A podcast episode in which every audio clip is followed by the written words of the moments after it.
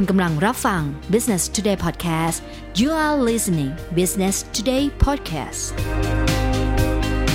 สวัสดีค่ะ ต้อนรับคุณผู้ฟังนะคะ เข้าสู่รายการ Future of Money นะคะ วันนี้นะคะยังอยู่กับอันนะคะ แล้วก็คุณแก๊ปค่ะ ซึ่งวันนี้นะคะหัวข้อที่เราจะมาพูดกันเนี่ยก็ถือว่าน่าสนใจมาก เพราะว่าตอนนี้หลาย ๆ ประเทศทั่วโลกนะคะ ต่างก็จับตาเกี่ยวกับเรื่องของเทคโนโลยี ที่จะมาใช้ในเรื่องของการเงินนะคะ วันนี้จะมีอะไรบ้างนะคะ เดี๋ยวพูดคุยกับคุณแก๊ปเลยละกันสวัสดีคุณแก๊ปค่ะ สวัสดีครับค่ะ เป็นไงบ้างวันนี้หัวข้อของเราเนี่ยเลือกมาให้คุณผู้ฟังเลย โดยเฉพาะเทคโนโลยีตอนนี้เปลี่ยนแปลงไปมันต้องแบบเสพข่าวสารเยอะนะครับก็สำหรับใครที่ติดตามเรื่องของ product ทางการเงินในค่ะในช่วงปี 62 ที่ผ่านมานะครับอืมจะเห็นว่าธนาคารเนี่ยมีการออก product ที่เรา รู้สึกว้าวนะในบางทีอ่านะครับใช่เรียกว่าใช่กระแสในปีที่แล้วเนี่ยนะครับเป็นเรื่องของ Travel Card อืมเรียกว่าแต่ตังแบงก์ใหญ่ๆเนี่ยออกมากันหมดเลยอืมนะครับแล้วก็ตัดค่าธรรมเนียมกันค่ะแล้วก็มีสิทธิพิเศษนะครับ ก็ไปใช้เล้ากะเล้าอ่าสนามบินฟรีอืมนะครับ แถมซิมนะครับฟรีค่าธรรมเนียมค่ะนะครับ ก็ตรงนี้เนี่ยเรียกว่ามาดิสลอฟ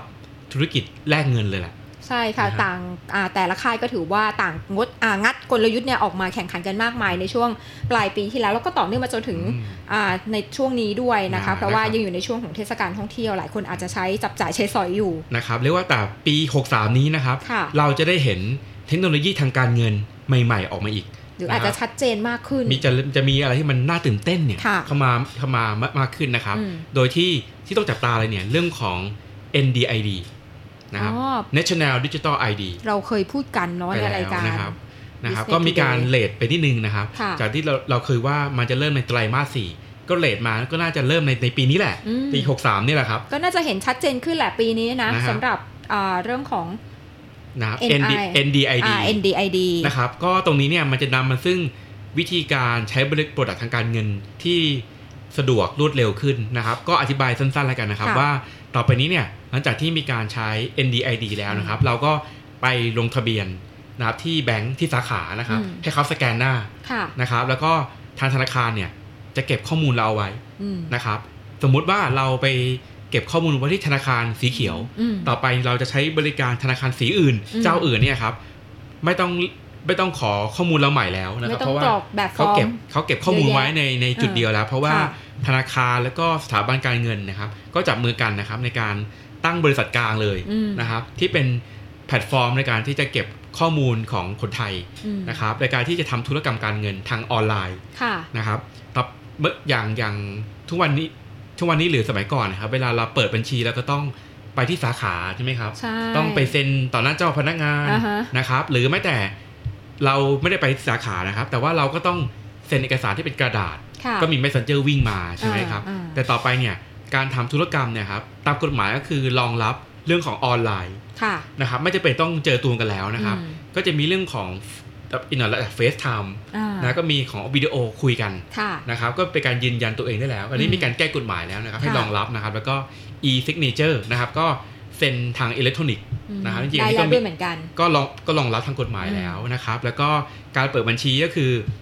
ต่อไปเราจะจะเปิดธุรกรรมทางการเงินก็จะง่ายขึ้นแล้วว่าเรา อย่างเมื่อสมัยก่อนเราอาจจะเปิดบัญชีธนาคารแล้วก็อยากจะซื้อประกันอืมก็กรอกใหม่ค่ะนะครับไปซื้อ LTF ก็กรอกใหม่อืมเปิดบัญชีหุ้นก็กรอกใหม่กรอกใหม่นะครับต่อไปนะครับก็สะดวกขึ้น เพราะว่าเราก็จะเปิดอ่าครั้งเดียว ครั้งเดียว แล้วก็เนอจะเก็บฐานข้อมูลเอาไว้นะครับแล้วก็อืมต่อไปการทำธุรกรรมอย่างอื่นเนี่ยเราสามารถเปิดได้เลยด้วยความอืมรวดเร็วขึ้นนะครับทำให้คนไทยก็จะก้าวเข้าถึงการใช้ผลิตทางการเงินนะครับผมค่ะยกตัวอย่างเรื่องของ ประกันแล้วกันอืมประกันเนี่ยครับผมไปดูโครงสร้างมานะครับอ่าประกันชีวิตในเมืองไทยเราในประเทศไทยเราเนี่ยนะครับ กว่า 45%เอืมเป็นการขายผ่านตัวแทนอ่าตัวแทนประกันใช่ใช่นะครับใช่ค่ะอีก 40%เนี่ยเป็นขายผ่านสาขาธนาคารอืมนะครับ ที่เหลือก็จะเป็นขายตรงบ้างอืมนะครับเทเลเอ่อเขาเรียกว่า direct sale direct sale บ้างอะไรเงี้ยครับค่ะแต่ต่อไปเนี่ยนะครับถ้าเราสามารถซื้อประกันผ่านทางออนไลน์ได้นะครับอืมก็จะทำให้จากตอนนี้เนี่ย สัดส่วนของคนไทยนะครับ ที่มีกรมธรรม์ประกันชีวิตเนี่ยครับมันอยู่ที่ประมาณ 30กว่าเปอร์เซ็นต์เนี่ยครับอืมก็อาจจะเข้าถึงง่ายขึ้น ค่ะ เพราะว่านะครับทุกวันนี้ถ้าเกิดใครดูตามหน้า Facebook ที่ฉันเห็นอ่าบ่อยนะ มักจะมีแบบว่าการซื้อขายตัวแทนคนที่สนใจข้อมูลทำประกันครับชีวิตผ่านออนไลน์ เยอะแยะมากมาย แล้วก็แบบว่าอาจจะมีโปรแกรมที่เข้ามาช่วยเสริมในการที่ใครสนใจสามารถกรอกรายละเอียดได้ทันที ก็ไม่ต้องเสียเวลาเหมือนกับในอดีตที่แบบตัวแทนต้องวิ่งเข้ามาหาตัวอะไรแบบใช่เนี้ยครับ แล้วก็ผมจะ จะบอกได้ว่าจริงแล้วทางตัวแทนประกันนะครับก็จะต้องมีส่วนแบ่งบางส่วนนั่นแหละอืมนะครับ ก็พูดง่ายๆว่าถ้าเกิดเราสามารถซื้อประกันโดยที่ไม่ผ่านตัวกลางค่ะเบี้ยเราถูกลงอ๋ออันอ่าอันนี้มันก็เป็นกลยุทธ์ของเขาด้วยไหมใช่ก็เรียกว่าอาจจะเป็นการกระจาย คือบางคนเนี่ยอาจจะยังชอบแบบมีคนดูแล ก็ไม่ค่ะเป็นไรนะค่ะคนที่อยากจะลองทดลองซื้อประกันเล็กๆน้อยๆอย่างเงี้ยครับการซื้อผ่านออนไลน์อืมโดยที่มีแอปพลิเคชันที่ให้ความรู้ค่ะแล้วก็แบบวัด ประเมินความเสี่ยงอะไรอย่างเงี้ยให้นะครับอืมก็อาจจะเป็นทางเรื่องหนึ่งเหมือนกันค่ะคนที่เงินน้อยก็มีโอกาสจะได้เป็นเจ้าของประกันชีวิตอืมรวมถึงการเปิดพอร์ตลงทุนหุ้นนะครับค่ะเปิดพอร์ตกองทุนรวมก็จะง่ายขึ้นอ่าทุกวันนี้เราคนไทยเราอยู่ในตลาดหุ้นนะครับ แค่ล้านกว่าคนนะไม่น่าเชื่อ ไม่ไม่น่าเชื่อที่คุณแกบอกนี่คือมันน้อยมาก น้อยมากนะเพราะว่าเพราะว่าคนไทยที่อยู่ในวัยที่เป็นแรงงานนะครับที่อ่ามีมีรายได้ตัวเองนะค่ะแล้วก็สามารถมีกำลังพอที่จะลงทุนในตลาดหุ้นเนี่ยอืมมี 30 กว่าล้านคน แต่มีแค่ล้านคนโอ้น้อยมากเลยเออน้อยนะครับน้อยจริงน้อยนะครับจริงคือส่วนหนึ่งเนี่ยก็การเปิดพอร์ตอาจจะทำได้ค่อนข้างยากนิดนึงนะครับ ต่อไปมีเทคโนโลยีในการเปิดพอร์ตก็คือ มีแอปในธนาคารค่ะแล้วก็สามารถสมัครแล้วก็เปิดพอร์ตลงทุนได้เลยอืมอ่านะครับจะจะง่ายขึ้นอืมก็นะครับถือว่าเป็นเป็นอีกทางเลือกนะคะที่มันอาจจะได้เห็นชัดเจนมากขึ้นอย่างที่บอก เพราะว่าเทคโนโลยีตอนนี้ก็เข้ามามีบทบาทกับเรามากนะคะอ่าหลาย ๆ ธุรกิจก็ปรับละในเรื่องของออนไลน์อ่าใช่แล้วก็ สำหรับคนที่ลงทุนไม่เป็นนะครับค่ะก็จะมีแนวโน้มว่าจะมีการลงทุนให้แบบอัตโนมัติ